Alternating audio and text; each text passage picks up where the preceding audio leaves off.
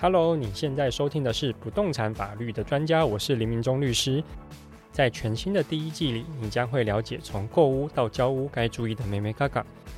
我会邀请资深的不动产业者，加上我丰富的实战经验，解答您会遇到的所有问题。那现在就让我们收听不动产法律的专家。其实听到房屋漏水后，大家都觉得非常头痛啊。那其实漏水就是每个屋主的噩梦。那尤其是像我们承办的这个房屋瑕疵里面啊，漏水大概十件里面有六七件都是关于漏水的纠纷。那因为台湾是一个多雨的气候，所以漏水的问题其实非常常见。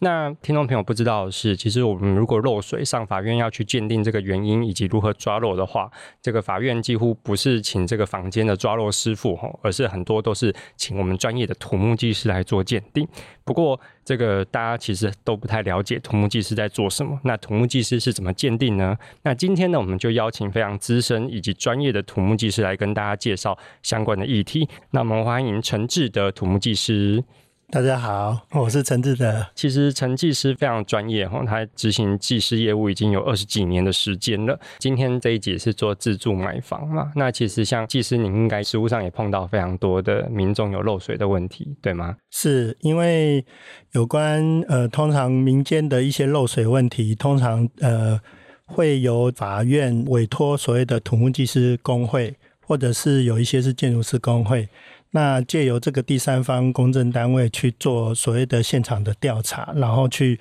判断漏水的原因，以及它之后的一些损害赔偿的一些金额的评估。那通常这些法院的案件，通常都已经是造成楼上跟楼下的住户已经有发生冲突了，无法调解，然后才会进到所谓的法院鉴定的部分。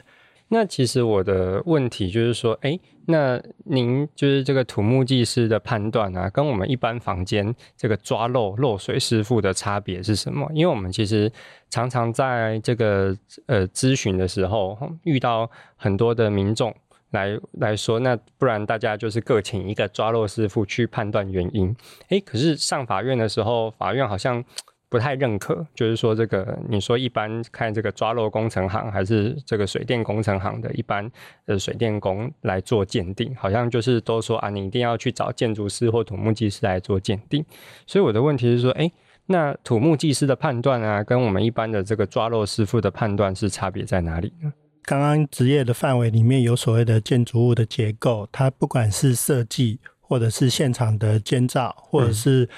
呃，现场的施工，因为施工通常都是由营造厂统包整个建筑案件。那营造厂里面通常都需要有一个所谓的主任技师。那这主任技师有可能是建筑师或土木技师或其他类科的技师，是但是通常都是以土木技师这一类科的技师特别多。是对，所以说，既然是在营造厂呃从事整个建筑物的制造生产过程，所以他对于整个房屋的生产流程，它会比一般所谓坊间的一些抓漏师傅或是防水工程的厂商，会更了解整个建建筑物的生命周期。那这个中间，呃，其实漏水原因不只只有防水的问题，它有可能是给水，有可能是排水，或者是有一些结构的问题，然后造成它漏水的原因。所以通常，呃，法院会委托。呃，土木技师工会是因为除了坊间，它比较属于是一个私人的一个机构，所以它比较不属于第三方公正的一个立场，它还是跟民间大众有一些呃，就是利害的关系。那所以呃，通常。法院会委托给土木技师这种第三方公证单位，除了说，因为土木技师他可能在建筑方面整体的一个呃一个范畴，他会比一般的防水厂商来的更通盘的了解。对，那所以说法院为什么也会选择土木技师担任第三方的公证单位？因为他不是以盈利为单位的一个机构。是。那想要请问陈技师，就是说我们台湾最常见的漏水的原因是什么？就是以您的经验来看，原因是这样问，就是说，因为是指一般建筑物嘛，对，一般就是住宅，对，一般住宅的建筑物，通常呃，它不外乎说，它整个建筑物的防水工程，除了它屋顶需要做防水，预测会做防水，那有好一点建商阳台也会做防水，再就是各个我们每一个屋子里面可能会有所谓的给水跟排水，那会用到给水跟排水的部分就是浴室跟厨房。是，那既然会漏水，它一定就是有水的来源才会导致它会漏水。所以说，刚刚提到这几个屋顶或者是浴室、呃阳台，然后厨房这些是属于给排水的部分，只要有水的地方，它都有可能因为房屋老旧。或者是有呃灾害发生，然后导致它会有漏水的几率产生。那因为其实像陈技师刚刚有提到一些很关键的地方哦，包含就是其实很多是防水层失效的问题。譬如说，有时候我们在承办案件的时候，有时候常遇到说这个外墙大楼的外墙破损，或者是外墙的这个防水层这个失效而导致水渗进来，或者是有时候我们在呃，可能看到顶楼户的时候，因为我们的顶楼的防水层失效，所以它阳台的水就会渗漏到这个顶楼户。那或者是这个我们住家的浴室。浴室的防水层失效的时候，这样子，这个人家每天洗澡的时候，它里面的那个水可能就渗漏到楼下你家的这边。所以，其实像技师刚刚讲的防水层失效，这个在我们的实物上面，或是判决上面，其实常常看到有类似的瑕疵。想要请教技师一个观念，就是说，我们这个防水层是不是就像我们食物一样，其实是有保存期限的，它不是永久都有效的，对吗？是对，因为防水它是一种材料，那有几种材料，它可能是比较有轻水泥系的，呃，比如说弹性水泥这一类的，那它可能会用在预测的一些防水涂布。那屋顶也有可能做这种，或者是做所谓的防水毯，或者是甚至会看到有一些橡胶类的 PU。那其实不管哪一种材料，它都有一个寿命，因为它都是一些化学成分，那可能时间久了它会被裂解掉。那所以其实基本上它都有一定的寿命存在。所以说，如果是外墙它的一个漏水的状况。那一般其实建筑物对于立面来讲，它是不涂布防水的，除了窗框周围三十公分的范围。您说的立面是指立面是指，比如说外墙的墙壁，哦，墙壁的垂直的立面。对对对，立面通常，呃，因为我们墙壁基基本上都有十五公分以上，是，所以只要它的水。的排水是非常的快速，它不会有停滞的现象，基本上就不叫不至于造成呃立面的漏水，除非是因为比如说地震过后会有一些。呃，建筑物它的外墙因为受到侧向力的一些变位，然后造成墙壁的一些裂缝，那这个时候的裂缝才有可能导致水会从这些裂缝渗入进去。哦，哎，那刚刚讲说预测的部分是预测的部分，因为它是在室内长期使用水。那如果说你的排水不良，然后导致你的防水材料长期都泡在比较呃湿润的一个水中，那它也会减少它的寿命。是，那屋顶就更容易，因为屋顶通常就是。它会直接被太阳紫外线照射，所以会加速它的材料老化。是。那因为大部分的建商会在上面做了一个压层，等于是保护这个防水层。可是那个压层，如果万一它像刚刚讲，它如果有一些裂缝，然后导致水也呃渗入到防水层，长期泡在水中的防水材料，它久了也会容易破损失效。那一般的防水的，就是有效期限啊，因为它是化学物质嘛，是，所以它一般的有效期限大概都是多久呢？嗯、呃，这跟当下施工，比如说它的膜厚厚度，是防水层的厚度有关系，是，还有它是不是它比较平整，或者是它很多的机棱角，会导致它在形状上容易造成局部的龟裂。对，那这些其实水它只要你有一个裂缝。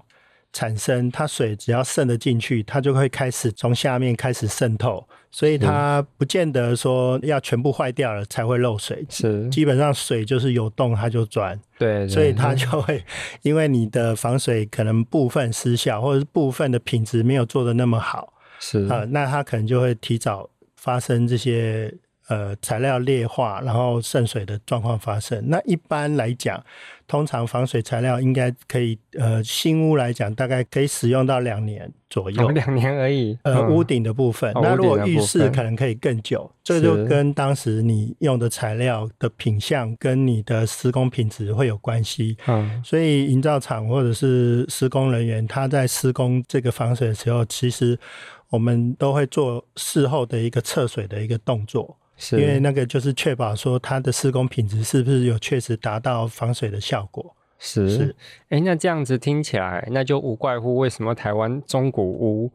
的买卖，我们先不要讲说楼上楼下，哈，关于中古屋的买卖就有一大堆的这个漏水问题，会因是因为防水层这个失效而导致的。那其实因为有的时候它就是会有有效期限的问题嘛。是，那我们一般。呃，老实说哈，一般的屋主或是管委会，它其实不太有定期去维护防水层的概念呢。基本上应该是不会，我好像没有看过有任何的这个卖方或是管委会，还会定期的去修补防水层。那通常都是真的是等到。这个漏水问题发生了，人家要反映的时候，可能才才修这样子。但是他可能修过之后，所以为什么有时候常常听到说，哎，这个漏水好像隔一段时间就反复的发生，这可能也是跟这个防水层失效的这个原因有关，对吗？是因为林律师刚刚提到说，像屋顶漏水这个部分，早期如果是你是公寓那种双拼公寓，顶楼可能都被顶楼住户给占用。哦，对啊。那所以。基本上那个部分，如果它发生漏水，那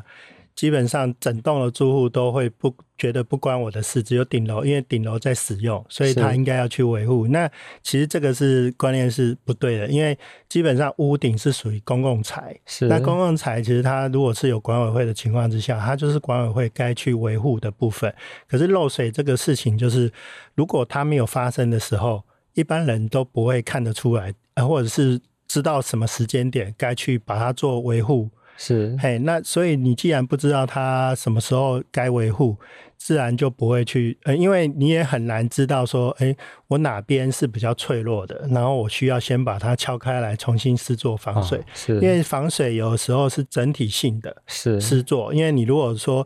挖一块补一块，它还是会有一些界面存在。那这些界面也有可能导致，反而你本来原本没漏水，然后导致之后的漏水。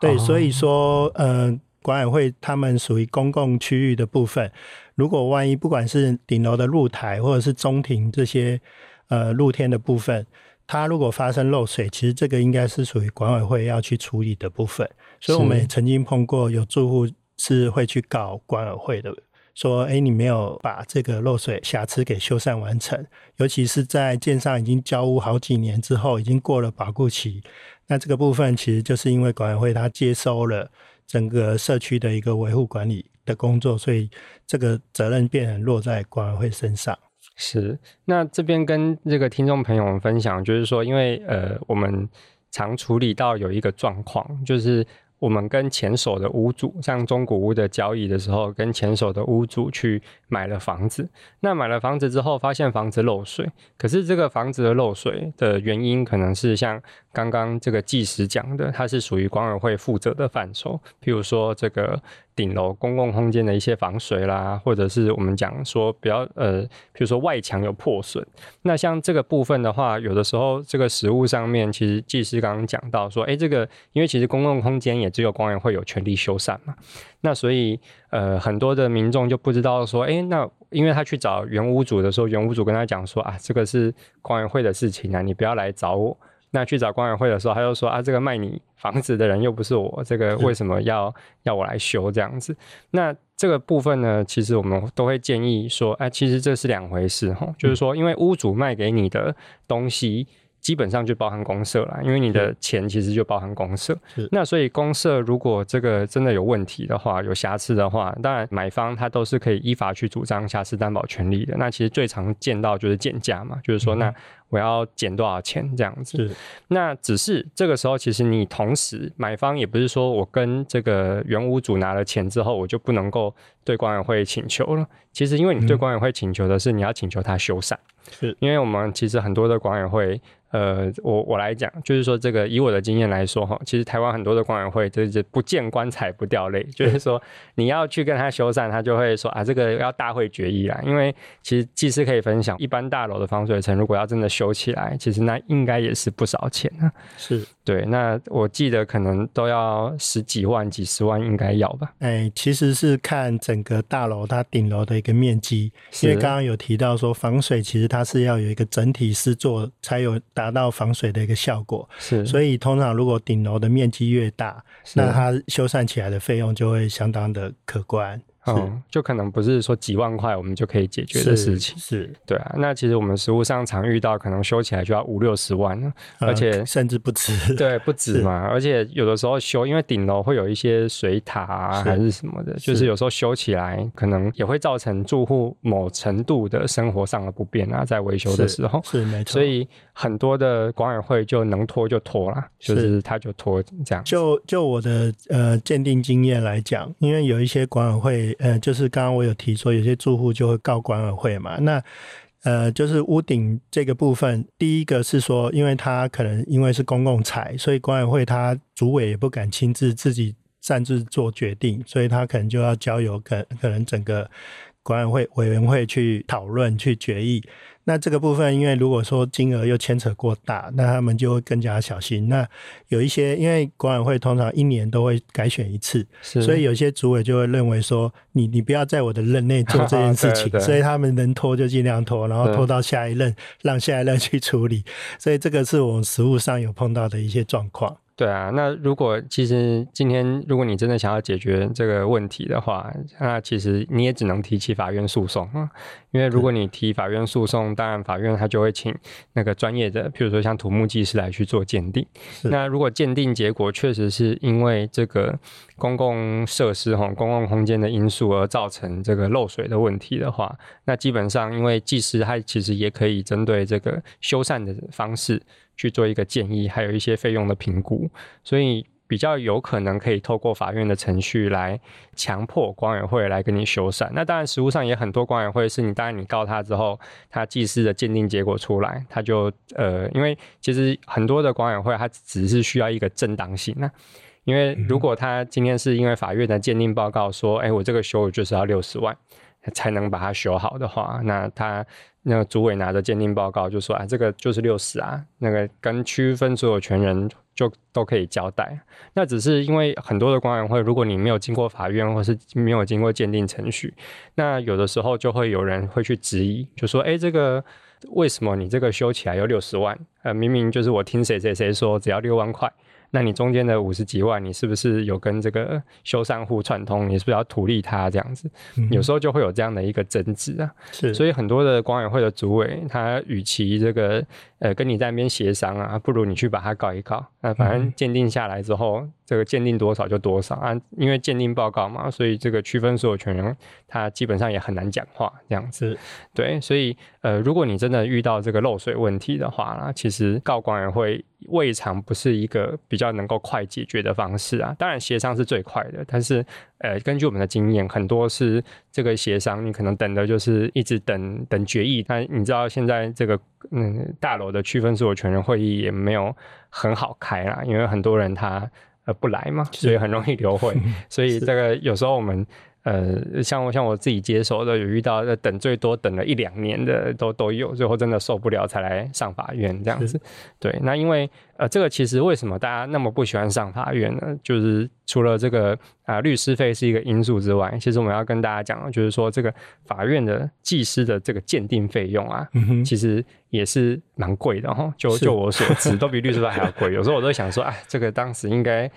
数学那些物理好好念哦，去当土木技师就好了，这样子。那为什么我会讲说蛮贵的呢？是因为我们可能坊间的抓漏哈，其实了不起，你就说几万块啊，那十几万那就已经好像，而且十几万是修好，那个你要说漏水修个十几万啊，几十万这个就已应该是已经可以就是修得很好了。那可是有时候。这个找土木技师上法院哈，你光判断这个漏水的原因，他就要跟你收十几万哎，啊，所以我们就不了解说，哎，这个技师我们的鉴定费用通常是怎么计算的？为什么鉴定费用那么贵？因为通常既然会走到鉴定这一步，通常是经过法院嘛。那因为法院的鉴定案在工会来讲，他就不会只有委任单一个技师去执行，他至少都要两位技师。是，那两位技师的费用其实就已经是 double 了。那再就是说，根据你不同的漏水的原因，然后要去做所谓的鉴定。那所以通常我们土木技师接到案件，会先去现场做个初勘。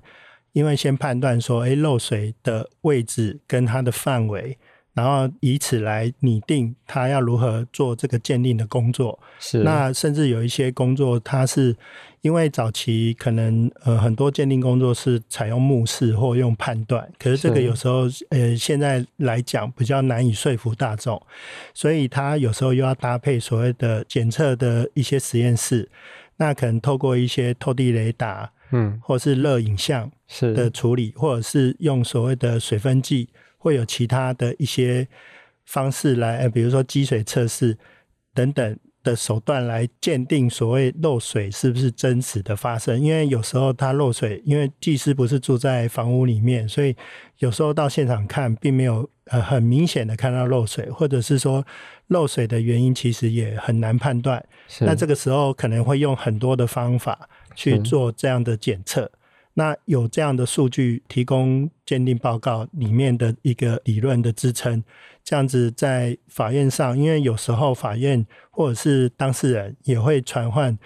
技师到法院去做一些说明，是，所以其实刚刚讲的这些过程都是鉴定的一个费用的一个产生，所以为什么法院案会比一般鉴定，比如说楼下直接告楼上，然后也没有管委会，就单纯的可能是二三楼之间或三四楼之间的纠纷。有时候我们技师去也会劝说：哎，这个看起来明显就是你的浴室漏水，所以你要不要跟楼下协商？通常他们会跑到法院去，都已经有点协商不下去了。但是我们还是会极力的跟他说。这个部分搞不好你修一修都不用鉴定费那么贵，是，哎，所以说有时候在当事人他也没有律师当所谓的法代的时候，这个时候我们也会劝他说，你要不要跟楼下直接协商，然后可能找漏水厂商来做一些处理，可能就已经解决了。是，所以也有遇过一些案件，呃呃，就是我们帮他这样子初勘的初步了解漏水的状况，然后告知。呃，被告这一方，然后他也愿意去跟楼下做一些协商跟修缮，那可能也就结案了。那通常都是因为主委他没有办法负责，所以他就希望，那你还是透过第三方来公证单位来做所谓的鉴定。那殊不知，其实你管委会你要去负担，不是只有负担你赔偿的部分，你还要负担技师的鉴定费用，还有律师的费用。哦，对，所以基本上来讲，你如果要要有那个程序，基本上它的费用就是高的。是，那我这边分享我的经验，就是说，因为我们一般技师，其实如果法院他去申请做鉴定的话，他基本上技师他不会一开始就跟你讲他鉴定要多少钱，通常就叫你交个五千块，让那个技师到现场去初勘，因为技师到现场去初勘之后，他可能会初步判断这个漏水的原因以及他们要做的实验方法。那譬如说有一些，如果上下楼之间防水层的测试的话，可能就必须要透过试水的部分，然后要等嘛，因为试水总是要等。对，那或者是有一有时候是要做一些这个从外面那个那不知道叫什么，就是如果外墙外墙破损的话，好像要做一些喷水的那种测试还是什么？对对。那只要这个测试越久，然后测试方法越多，那你的鉴定费用基本上。十几万、二十几万跑不掉，是 对，没错。所以 有的时候我都会跟当事人讲说，其实一般房间修漏水的厂商，你要说修到十几、二十万。那个很了不起了，嗯，那个、那个、那个修缮的材料啊什么的，基本上其实十几二十万，已基本上都可以修好。是，那但是为什么还是法院还是有那么多漏水的问题？主要是因为其实只有透过法院，你才有可能去强迫对方跟你一起配合找出漏水的原因。是对，因为很多上法院的就是。人家人家不愿意配合，大家一起来找原因，或者是大家找的原因谁都不服谁，是还是觉得说你这个师傅一定是跟你有关系的，你这个水电一定跟你有关系。对，所以有的时候我们也会觉得很纳闷啊，你说你律师费好了，先花了十万，然后。技师这个来勘察啊，又花了十五万还是二十万？那你加起来就三十万了，结果你就这个漏水可能是六万块就修好了。是，那为什么要这个大费周章 来跑这样一趟程序？那其实原因就是说啊，因为他找不到一个可以跟对方达成共识的管道。纵使是土木技师的报告出来了，也是会有很多的当事人。呃，不服气啊，是没错，啊，就是觉得说，啊，你这个你这个技师是不是偏袒啊？对不对？这个来初刊的时候，我看你跟对方聊得很开心，这样，对，所以我觉得有的时候就真的这个，我我也会觉得，为什么有一些漏水要走上法院呢？啊？嗯、对，那只是，嗯，可能就是说，在鉴定这个纠纷的原因的时候，漏水的原因的时候，这也是一个很重要的考虑，就是这个公正性跟有一个公信力啊，让双方都可以比较心平气和，这样子比较服气。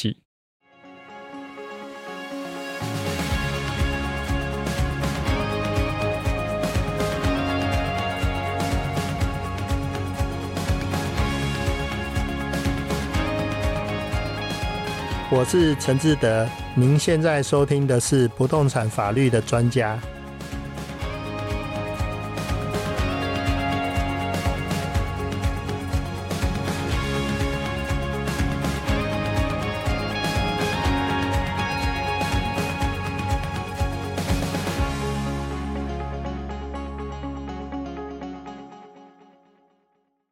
那我们想要请问技师，就是说，哎，你有没有什么你处理过印象很深刻的漏水案件？曾经有一件是蛮特殊的，就是说它是早期老旧的一个公寓，那那个公寓它顶楼就是已经防水层失效了，然后漏水，顶楼的住户并没有搭呃所谓的铁皮或者是其他的一些，因为有一些人他为了怕漏水，他会去把它搭铁皮起来，那那个搭铁皮。在建筑法规来讲，是不能把墙壁给施作起来，是就是说你不能是一个密闭的空间，不然你就会有违规使用的用用途，哦，就不能像是一个就盖一个铁皮屋这样子。对，不行，它必须是没有墙壁的。那甚至现在是建筑法规是有限定高度，是因为他就怕你是呃做其他的用途。那可以为了防水，然后做那个所谓的屋顶的铁皮呃屋顶是可以的哦，是，是对。那曾经有一个案件，就是他也没有做这个铁皮，然后就是漏水，结果他自己五楼他已经不堪使用，所以他也搬离开了。是，其实是楼下的住户告他说，因为你楼上漏水，你楼上已经哎、欸、就是没有把防水这个做好，造成他楼下漏水。那这个屋主他就有点无辜说。诶、欸，因为是顶楼漏水啊，那我已经不住这啊，那所以那个漏水不关我的事啊。嗯、可是楼下又认为说，嗯、欸，因为你不管顶楼是怎么样有没有漏水，那个水是从你们家漏下来的，是，所以你这个漏水，呃，他还是要找你。哦、所以 我是要呃有点想要跟 大部分的民众讲说，如果你不住在这个屋子里面，可是这屋子是你的。其实你还是要善尽这个维护管理的一个一个 一个职责，因为这个如果万一你的漏水造成楼下的一些损失，那个其实对方还是可以跟你做一些求偿的，所以这是比较特殊的。对啦，其实其实像技师刚刚讲，因为我们一般法律上的认定啊，如果你今天去打这个修复漏水。的这个官司的话，基本上呃，法院一定先找说这个登记的所有权人是谁，因为登记的所有权人他理论上才有修复的权限呐。如果这这个漏水的原因是他造成的话，其实在，在呃漏水的案件，或者是我们一般买到漏水屋的案件里面，老实讲，很多当事人会想要问我说：“哎，这个律师，我这个案子会不会赢？”就是说，哎，这个譬如说我告前屋主，法院是不是真的会判他赔我钱这样子？嗯、那我常常会跟他们讲说，其实在我经手过那么多物质瑕疵的漏水案件里面，法院其实有一个关键点是这个官司胜败的重点呢。那其实就是说，这个漏水的时间点发生原因是发生在交屋前还是交屋后？民法有一条规定，就是说，如果我的标的物已经给你了，就是房子已经给你了，那这个房子之后的利益跟危险。什么意思呢？就是说，这个你之后因为房子，比如说你收租还是干嘛的，或者说这个房子因为地震啊、火灾还是漏水，这个垮掉了还是干嘛的，原则上是交屋后你已经拿到这个房子，你要承担。但是交屋前，这个是屋主原屋主他自己要承担的范围。那所以有的时候我们常会看到说，哎，这个。现场确实有漏水的状况，这个屋主也不争执，现况确实是有漏水。可是这个卖方原本的卖方他会争执说，哎，可是我住的时候我就好好的，都都没有漏水的问题啊，我交屋给你，譬如说有时候交屋都半年了，或是一年了，那这个时候你才来跟我讲说啊，这个有漏水的问题，那我合理的怀疑你这个漏水的问题是我交屋之后才产生的。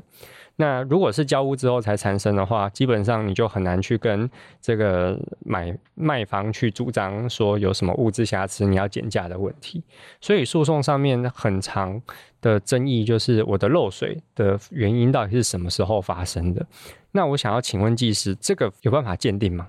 哎，其实这个问题是有一点难，很难哦，因为就像我刚刚说，防水它其实是呃一种材料嘛，它有一是一种防水层。那这个防水材料什么时候会老化或者是破损？其实是因为你它可能不是在表面上就可以肉眼看得到，所以基本上如果是因为买卖交屋，那呃基本上呃我都会建议说你在交屋的时候就要做所谓的漏水的测试，就比如说浴室你就把它弄积水，积水到门槛高度放置。比如说七十二小时，然后再来检视它有没有水会渗漏到呃外面的这些隔间墙这边出来，或者是甚至楼下会不会有滴水的状况产生？那旧屋也是一样，旧屋其实你在交屋的时候，其实很多呃房仲业者就不会去勾所谓的漏水，因为都用眼睛去看。可是老实讲，你你用眼睛看，其实如果没有水源的时候，比如说今天又不是下雨天，是或者是。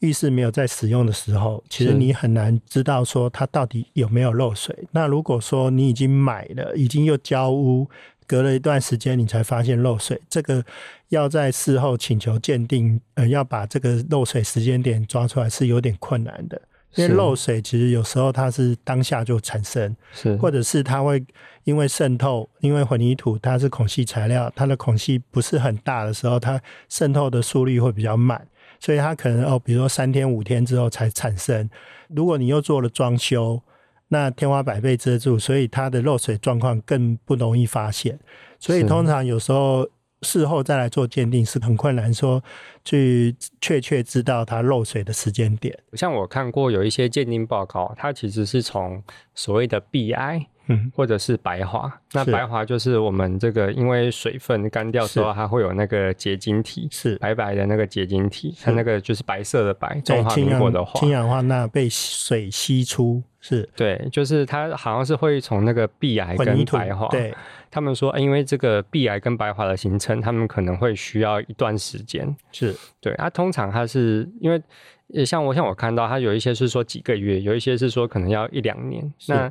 它是透过这样的一个现象去判断说，那你这个漏水应该不是在这一两个月才发生的，应该已经有一段时间了，嗯、所以那个现况才有壁癌跟白华的问题。是、嗯、这个判断是 OK 的吗？呃，我说明一下，因为刚刚律师提到这个白华现象，其实它就是因为混凝土或呃水泥里面它有所谓的氢氧化钠，因为水的渗入之后，是，然后它被结晶析出，是啊，然后产生甚至有一些是钟乳石现象，是。那这个状况就是一般就是有水含在这些混凝土里面，所以它需要有一。一段的时间，然后慢慢的把这些结晶物给吸出。嗯，那因为这个时间，老实讲，你说是两个月或一两年，其实都有可能，因为就跟你水分的多寡有关系。是，它如果量是很大的，它很容易就产生饱和，很容易就把这些结晶物给带出。可是如果你的渗漏是很微小的，那其实它就要可能要经过更长的时间。哦，所以基本上这个时间时间的判断上，其实。是有点困难，因为壁癌呢？壁癌就是刚刚讲的壁癌，其实就是白华，白华白华现象就是壁癌，壁就是。对，那甚至你会看有一些好像好像会有点发霉、长毛的感觉，那其实就是它的那个白华现象啊，就是因为它水分。对，那这个可能刚刚当时呃建造房屋的时候使用的混凝土，它的品质好坏也有关系。理解。对，所以说，呃，你在不同楼层浇筑混凝土或不同时期盖的房子，其实可能使用当下的材料。呃，都不是同一批，或者是它都不是一个很均值的东西，所以你说，哎、欸，它一定就是两个月会发生吗？其实很难断定，是因为这个就因为可能当地的气候是不是比较潮湿啊，是呃比较有水分的来源啊，这些都有可能造成它白滑现象发生的快慢。是对，所以这个基本上时间点，这个我是觉得这个只能说是一个推论。是，那并没有说仪器可以真正侦测说它可以确定什么时候开始发生，因为它有可能发生的时候，它还没有跑出来外面让你看到。哦，对，它可能在里面慢慢的堆积，然后呃跑到外面来，那可能跟你粉刷层的厚度也有关系。是，对，有贴瓷砖没贴瓷砖，你是刷油漆、油性的油漆、水泥漆、乳胶漆，可能会导致它发生的状况都不一定，所以很难知道这个时间点。听众朋友，如果你真的对于漏水的问题你比较坚持的话，然后你也很怕买到漏水物的话，那我会建议说，因为有的时候其实就像技师说的。你的漏水是藏在装潢里面的，譬如说我们常常看到的这个天花板的漏水，它其实是藏在底下的这个装潢天花板上。那你装潢天花板不拆除，你是看不到上面有漏水的问题。那因为它其实也没有严重漏到会水滴下来，它可能就是湿湿的一片这样子。所以如果你真的想要避免掉像技师刚刚讲到的这个举证上的困难，包含就是这个鉴定时间点发生的困难的时候，这边其实就建议说，哎，你在交屋时。你可能就找一些可能像我们之前有提到一些专业的验屋公司，或者是你在交屋时，如果因为很多人要重新装潢嘛，那你在重新装潢，你就尽快把可能一些可能会遮蔽掉漏水问题的这个遮蔽物拆掉。因为以法院的实务来说，如果你今天譬如说你交屋后一两个礼拜，你就发现漏水的这个问题，那一般来说，其实这个就是这漏水时间点。发生的时间点，它就不太会成为诉讼上的争点，因为我觉得以目前法官的新政来讲，你要说交屋两个礼拜之后就马上有漏水问题产生，我觉得这个难说服法官说，哎，这个很可能就是交屋前产生的，因为毕竟才两个礼拜，你就说你这两个礼拜可能外墙就破损了，还是说这两个礼拜这个人家的这个管道就有渗漏了，这个好像一般对于买方来讲，他比较不会受到这个举证时间点的不利。可是，如果你今天不是一两个礼拜，你今天是好几个月，呃，甚至是一两年，那这个时间点，就像技师说的，真的是比较难判定，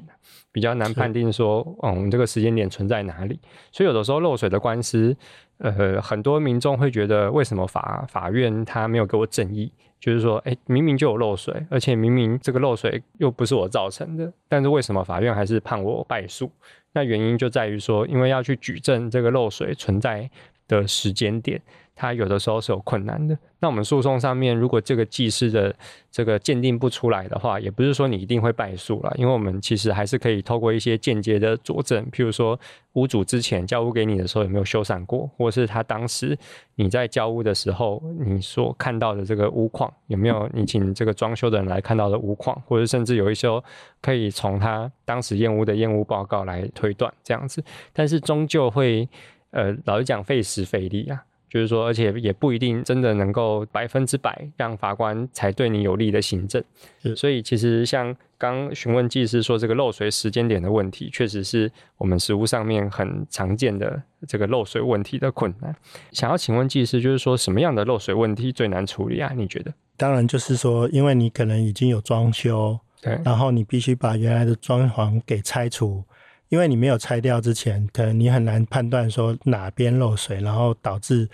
哪里是源头。你一定要找出漏水的原因，才有办法去修缮它。基本上，如果说有装潢呃包覆起来的话，它就会容易无法判断说你的漏水点在哪里。是。那还有一种就是说，比如说刚刚说顶楼漏水，那顶楼因为你有屋突，你可能有一些水塔，或甚至有一些。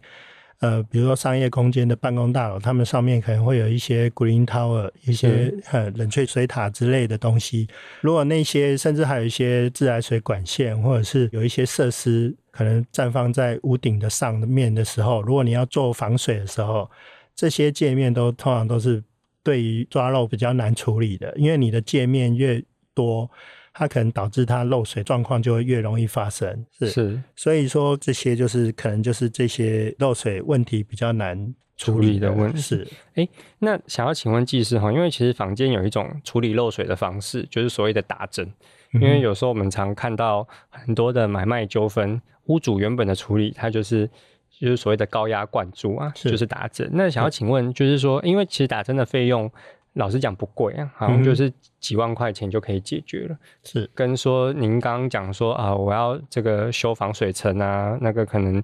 可能几万块就是基本的低标了，可能打针可能几万块就是高标了。是，那想请问，就是这个高压灌注打针，这是有办法根治漏水的吗？其实还是要知道说它漏水的原因。是，那通常打针它的用途是为了把这个裂缝给填补起来。嗯，那所以说基本上你。一般会想说要去用打针的方式，是当你看到楼板或者是结构有一些裂缝，是，然后你为了要去把这些裂缝填补起来，不要让水从这边渗漏下来，才会去采用所谓的打针的方式。它是打什么东西进去？它是打所谓的环氧树脂，是环氧树脂就是所俗称那个 epoxy，是 epoxy 你打进去，它有分两种，一种是它会追水。就是它水分在哪里，它的那个化学药剂，它会一直跟着水，一直一直溶解到根部去。是。那有一种就是它只是把那个裂缝防堵起来，那只是让你不要在这边漏水。那通常我不会很建议打针，是因为因为水它就是你有裂缝的地方，它就会漏。那通常你把呃肉眼看得到的裂缝打完了之后，可是它就会开始从。你可能肉眼看不到的地方又会再漏，哦、所以打针它并不是一次就能够解决，它可能要好几次不断的去打针，然后把所有的裂缝都填补起来。是，可是那呃，就是说这样的状况，第一个它不是那么的容易就可以完全处理掉。是，第二个是说，万一你这个墙壁里面有一些管线，比如说电管、是给水管、排水管，你有可能把这些管线给钻破。钻破之后，这些所谓的环氧树脂，它会渗漏到这些管线里面，反而造成其他呃，比如说电线短路啊，然后给水可能塞管，或者是排水管也塞住了，它就是有可能会造成另外一个原因发生。这个在之前我在桃园有一个鉴定案，也曾经这样发生过，而且是刚交屋，然后建商可能他呃工地主任对这个。防水修复的一些功法不是那么的熟悉，所以他直接请师傅去打针，结果殊不知他打了之后，反而造成呃，他上面的电管，他呃就是楼下住户的厨房的那个电线马上就短路了。是，然后之后他又把那个给水管给钻破，因为他在顶楼，所以地板里面可能埋设了一些楼下住户的一些给水管线。所以他最后只好把整个楼板敲开来，是，然后重新做楼板的修复，把管线更换掉，楼板重新灌浆回去，然后表面还要再重新做防水。可是楼下这个住户他就开始质疑说。你这样的施工品质是不是造成我这个房屋的价值减损？是，是，甚至说你这个结构是不是有问题？因为你把楼板打开了，里面的钢筋是被你切断了，然后你事后的修补，你又修补的不完善的时候，是不是造成我这个结构上就有一些受损？那你这个这个对我这个房屋的价值就造成一些减损的状况。了解，对，所以这都防水其实要打针不打针，这要看现况。不见得说是每一种情况你都直接用打针，对，对，因为我之前听说，因为打针它那种材料是。它时间久了它会干掉，对，那干掉的时候它干掉它就没有办法那么膨胀那么填满，对，有一些是属于发泡剂的一些状况，所以它打完之后它会膨胀，所以它就是因为它膨胀，然后干燥之后它就会把孔隙给封填住。嗯，对，它有一些功能是这样。因为我之前有遇到一个案件，那个技师是说，这个打针反而会让这个现况越来越糟。那原因是说，是哦，因为他打了这个发泡剂进去，所以它可以暂时止水，是暂时止水。哎，你好像这个问题解决了，是。可是过一段时间，它那个材料干掉之后，它那个裂缝还是在，所以你水来的时候，它也是渗进去。而且因为你打针的时候，它那个发泡膨胀嘛。然后把你那个裂缝又变大了。有时候它这个膨胀的力量是不会大到说会把混凝土给胀裂掉了。是，但是因为你有可能打针的师傅他的技术并不是那么的的好，就是说。原本的用意是为了把裂缝全部给填塞起来，是的。可是它有可能只填了局部，局部是，所以有些地方它变成没有办法完全填塞，反而造成它呃可能会集中在某些地方又二次漏水。是，所以刚刚我就说这个打针不是一次就可以完全解决，你可能要好几次。嗯，对。所以它的问题会在于说这个，因为你不一定能够找到全部的裂缝。对，而且你施作也不一定完全把它填满哦，所以有的时候根治可能还是要整个重做防水层。对，如果楼上是填裂缝这样，是通常我们会希望你是在正水压的地方去做防水，而不是在负水压。所以负水压就是水漏出来的这一面，你去做防水是比较无效的。是，比如说你外墙漏水，你做在室内是比较没有效的，你反而应该要在外墙做防水比较有效。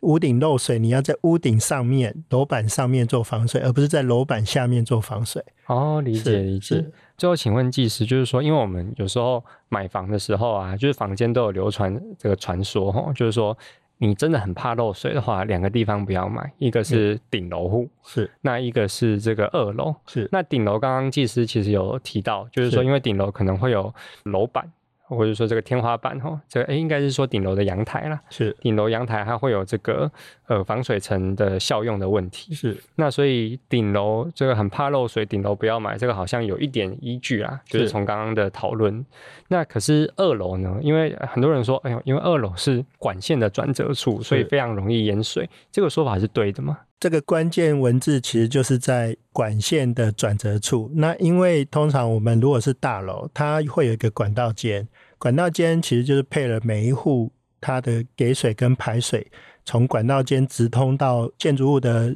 下面的楼层。那通常因为一楼有可能是那个所谓的公社的大厅或什么其他公共空间，所以它有的就会在二楼，呃，等于二楼板下面，它管道间的开口就开始要让管线转弯，走到它适当可以再到地下室的那个位置才垂直再下去。是，所以如果是在二楼底部那边做一个转折的话，那因为转折通常就是管线长久可能就会因为有一些异物然后堵塞，比如说毛发之类的。那因为如果又没有做所谓的检修口或存水弯，它就很容易之后没有办法维修，然后造成它堵塞。然后它如果管线堵塞之后，它开始慢慢积水，优先就会从二楼的地板排水、马桶这些原本你要排下去的地方，然后它因为溢水满出来，是所以造成二楼它。反而它不叫漏水，它叫管线有点倒灌溢流、哦、阻塞。对，阻塞。那这种情况也不见得都是在二楼，嗯、因为要看它大楼的管线配置。那你要看的就是给水管、排水管这些管线的设计。那它有可能在一楼才转弯，哦、在地下室，因为如果你有地下室的话，有时候一楼又刚好跟楼上的隔间是相同的话。它那管道间有的是在地下室的天花板才开始转弯，是，所以要看看那个每一栋房子它设计的时候，它的管线的配置情况是怎么样。哦，所以所以不见得是二楼，有可能在一楼地方转弯。那如果说有一些公社，它一二楼都是公社，那有可能它在三楼的时候就已经转弯了。是，所以要看看每一栋建筑物它的设计是怎么样。哦，是，所以不一定一定是二楼啊，对，还是要看管线的转折处。主要就是看管线转折处在哪里。OK，好，那最后请教技师哦，就是说，欸，因为其实土木技师虽然我们一般生活不常遇到，可是有的时候这个土木技师也是蛮多的啊，就是很多像技师刚刚讲到的，就是很多技师会有不同的专长。是，那如果今天这个民众他今天真的，譬如说他因为漏水的问题，他愿意花一定的鉴定费用跟这个对照，不管是卖方啦，或者是这个邻居哈，他们真的要请土木技师的时候，那这个时候技师有没有什么建议？就是说，哎，欸。他们怎么去判别说这个土木技师是不是真的适合我，还是不适合我的呢？嗯哼，因为大部分民众很难去认识很多技师啦，是。那所以说，你可能认识技师，你也不了解说这个技师他的专长是在哪个领域，是。所以通常我会建议说，一般民众他最好是透过所谓的工会，所谓技师工会，是。嘿，那技师工会可能在六都都有。独立的工会，然后整个台湾省也有一个台湾省土木技师工会。那我的意思是说，你最好是透过工会，然后请他呃跟他说明你要申请做所谓怎么样的鉴定，比如说你是为要做漏水的鉴定，是，或者是你有那种什么什么呃什么拆屋还地的这种鉴定，因为工会的鉴定不是只有做所谓的漏水鉴定，对，所以你把你的需求告诉工会之后，工会其实它会有所谓它的人力库，是那。我们加入工会都是工会的会员，所以我们都是土木技师。那工会会针对我们会员做所谓的专长调查，是。那所以在他会把这个会员的技师做分类，比如说呃你是要找漏水鉴定，那他就会去呃就是轮派这些有漏水判断鉴定专长的技师呃去帮您鉴定你的房子。那其他比较专长在其他，比如说结构部分，或者是所谓刚刚财务还地或其他呃工程纠纷的一些是其他的鉴定，那工会就会哎、欸、去找其他这些比较专长的技师去做那样的鉴定，所以工会其实他已经先整合过。整个技师他在各个不同专长领域的这些名单，所以他就你透过工会，他就比较容易帮你找到适合的人选。是，要不然一般老百姓很难说，我认识哪个技师，然后他他是什么专长，真的真的很难很难知道说他的学经历到底是怎么样。真的，因为其实像我们今天，因为这一集是聊漏水鉴定啊，但老实讲，在现在北台湾也越来越多，譬如说像海砂屋。这个高氯离子的这个鉴定，那也包含就是这个呃混那个混凝土楼板抗压强度的这个鉴定，还有包含就是建筑物倾斜，这个倾斜是不是超过规范安全值的这些，我们一般呃相对也算常见的房屋瑕疵。的鉴定其实很多也都是会请土木技师工会。是那呃，如果民众如果你没有说一定要上法院的话，那你只是希望说我们找一个有公信力的单位，那其实你可以跟你的争议方一起去这个工会去做一个申请。那这个工会的申请，据我所知，他也没办法说，哎，这个我就要指定谁谁谁来鉴定。那基本上很多。在尤其是在双方有争议的状况之下，应该就是所谓的轮派。是，那轮派应该就是随机调，从人力库那边调吧，对吧？基本上工会他调查完人力库，他会有一一定的排序。那呃，正常程序下，他就会轮流的方式。是，比如说呃，这一群技师都是属于漏水鉴定比较专长的，那他就会依据案件来的时间点，然后轮流。派技师去，是那除非这个技师他呃这个时间他没有空，那可能就会轮到下一个技师去。哦、所以说，基本上如果是法院鉴定案的话，通常工会也会要求技师会先确认这个当事者是不是跟你有所谓的关系，然后你需要签一个切结书。是那甚至说你自己因为这一个鉴定案，然后将来如果有被当事人。呃，比如说变成是告告诉的对象的时候，是那工会他其实是要请你技师自己去承担这个后果，哦，你要自己知道这个风险。是，所以技师在这个情况下，他也不敢说随便去接了一个案子，然后做不当的判断，因为这个也会造成他之后职业上的一些障碍。所以，所以说基本上是，如果是客户工会。的轮派制度应该是算蛮公平的，是，是好。那我们今天非常谢谢陈志德土木技师。那其实陈志德土木技师他在外面有一间博旭工程顾问是公司。那陈技师他其实对于公共工程还有包含的漏水的鉴定判断都有非常多年的专业。所以其实听众朋友如果有需要的话，也可以跟陈技师联络。是，好，谢谢今天大家的收听，我们下次见。